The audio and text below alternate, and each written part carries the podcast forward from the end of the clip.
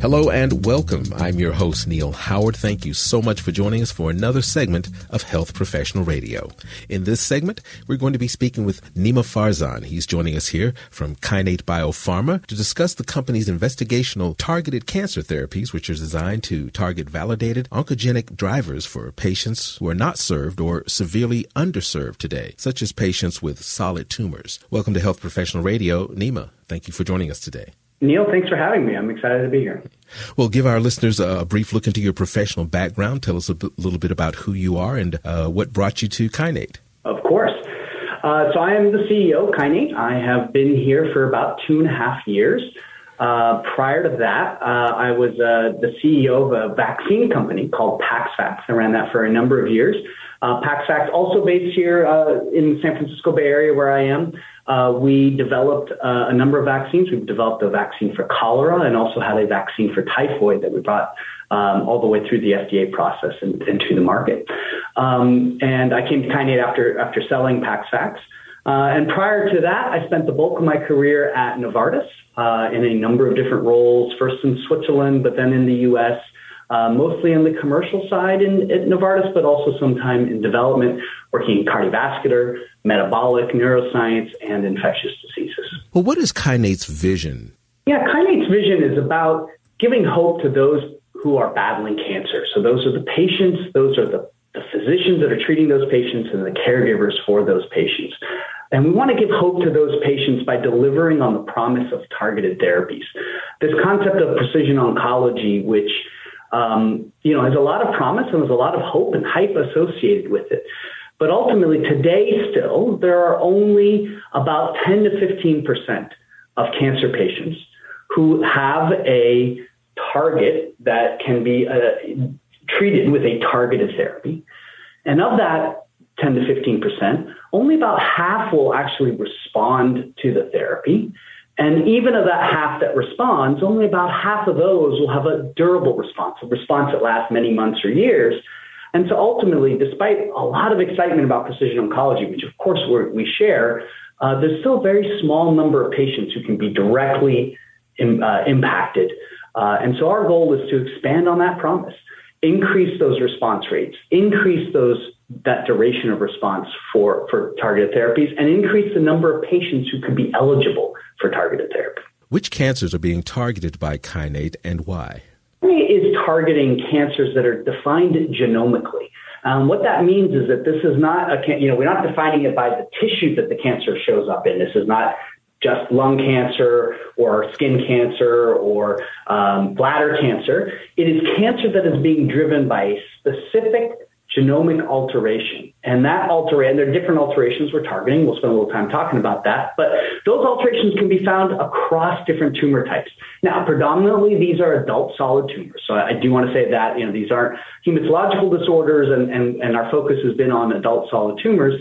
But some of these mutations that, that are driving the cancer can be found in uh, lung, breast, pancreatic, prostate, uh, skin, uh, liver, bladder, a, a, wide variety of different cancer types. But it's really, for us, it's about flipping it on its head and thinking about which patients have the oncogenic driver that's actually the underlying cause of the tumor, not where the tumor is manifesting in terms of what tissues. What about your unique discovery engine in clinical programs? Yeah, so Kinnate, you know, uh, is is still a, a young company and, and, and a little over four four and a half years old, and we've been able to bring two programs into the clinic for clinical trials uh, on the basis of our discovery engine. That these are programs that we've developed entirely in house. Our discovery engine is really focused around structure based design and medicinal chemistry. And what we do is we look for validated oncogenic drivers where there's evidence that this genomic mutation is actually causing the cancer to grow.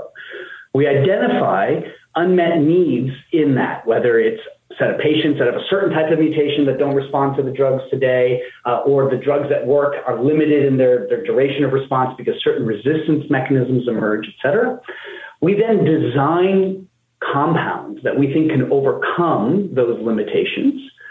Um, we have a broad network of external partners that we work with. So even a small company like Kinnate, we have access to 70 medicinal chemists that can help make real the designs of our designers, our medicinal chemists, and go out there. Those 70 can go and build these compounds, test them for us in a number of in vitro and in vivo models, and we can very quickly iterate uh, ideas and bring them into the clinic. And, and so, as I mentioned, in, in just four years, little over four years, Kinnate has brought two programs into the clinic.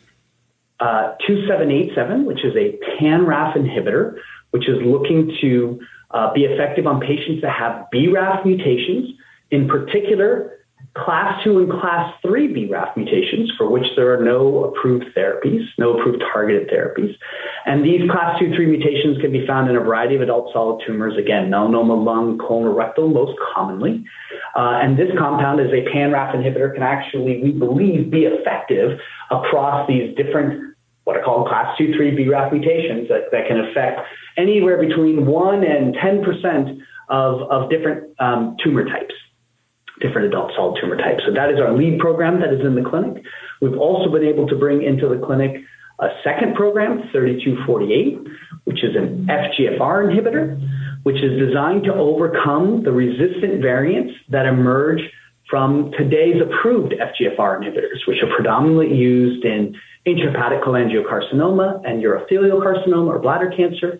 Uh, and these drugs that are approved today develop resistance over, over a period of time and often a short period of time, and our compound can overcome those resistant variants. So those are just two of the programs that are now in the clinic uh, that have come from this discovery engine. We're continuing to invest in that discovery engine and working on a variety of other compounds. We expect to bring another program into the clinic for phase one testing next year.